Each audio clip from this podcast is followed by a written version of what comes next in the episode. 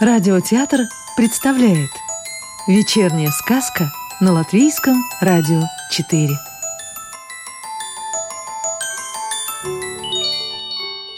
А сегодня слушаем сказки Станислава Володька.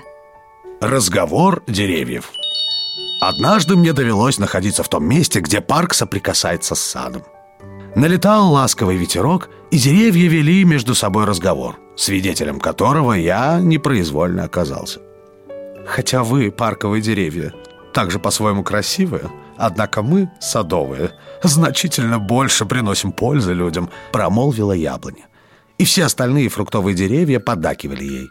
Бесспорно. Людям по вкусу и очень полезны ваши плоды, ответила береза. Но люди любят и мой сок. А моими венчиками в бане выметают усталость и разные хвори. Я также весной пою их своим соком. И мои разноцветные листья люди собирают на закладки в книги. Подал свой голос клен И моими вениками пользуются в бане. А мои венки на лига одевают на головы янисом и янинам Вставил свое слово дуб. А моими ветками коптят колбасы и сыры. Послышался тоненький голосок можжевельника Люди собирают на лекарства от простуды мои цветы, от которых еще лучше помогает собранный из них мед. Не осталось в стороне от разговора Липа. Известно ли вам, что пчелы собирают мед из моих лапок? К тому же я являюсь украшением главного праздника года. И разве забыли вы, садовые головы, что вас в детстве мои лапки укрывали от мороза и зайцев? Удивила всех своими словами ель. А из моих веток плетут кошелки, в которые собирают ваш урожай.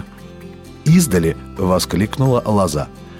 А я ничем особенно похвастаться не могу, разве только тем, что с моими лапками люди принимают оздоровительные ванны, вздохнула сосна. Зато твоя жизнь, как и некоторых из вас, может продолжаться и после смерти красиво сделанным столом, креслом или книжной полкой. Да и самими книгами смягчила свои слова, сказанные в начале яблони. Да и вы после смерти можете прийти в дом дровами, наполнить его теплом, а сердца хозяев — радостью. Не осталось в долгу сосна. Я же вдохнул на полную грудь ароматный опьяняющий воздух, погладил их по шершавой коже коре и сказал «А еще большое спасибо вам всем за то, без чего вообще не было бы жизни на земле. За чистый воздух, за кислород». Как зима с весной спорили.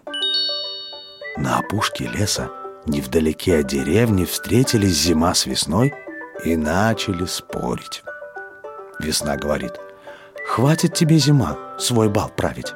Пора уж, сударыне, на свою вотчину, на север отправляться. Или не видишь, что ты всем здесь надоела?» Чтобы ты поняла, это недавно и сельчане, и горожане собирались вместе и чучело твое жгли. Зима в ответ. Чучело жгли. Может, они просто возле костра хотели погреться, потому что мой слуга Мороз ластился к ним за щеки и за нос пощипывал. Ишь, постарались, масленицу придумали. Да им не иначе блинов с маслом захотелось в волю поесть. И как я могла всем надоесть, когда они в тот же день с удовольствием на лошадях, в санях и на санках с горы катались? Весна на своем настаивает. А разве ты не слышала, как люди меня вчера кликали? Птичек бумажных на деревьях развешивали. Тем самым зазывали птиц возвратиться с юга. И посмотри уже, мои вестники, подснежники из-под снега встают, голоса подают. Да, я свою служанку в югу позову, мигом их снегом засыпет, отвечает зима.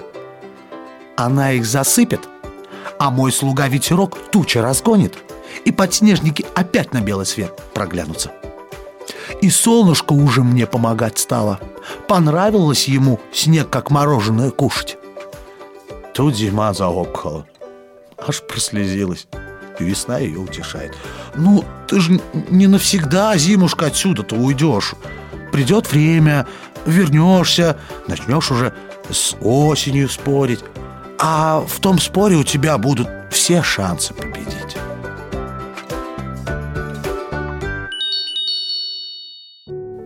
Сказки читал актер Рижского русского театра имени Михаила Чехова Родион Кузьмин. А завтра встретимся вновь.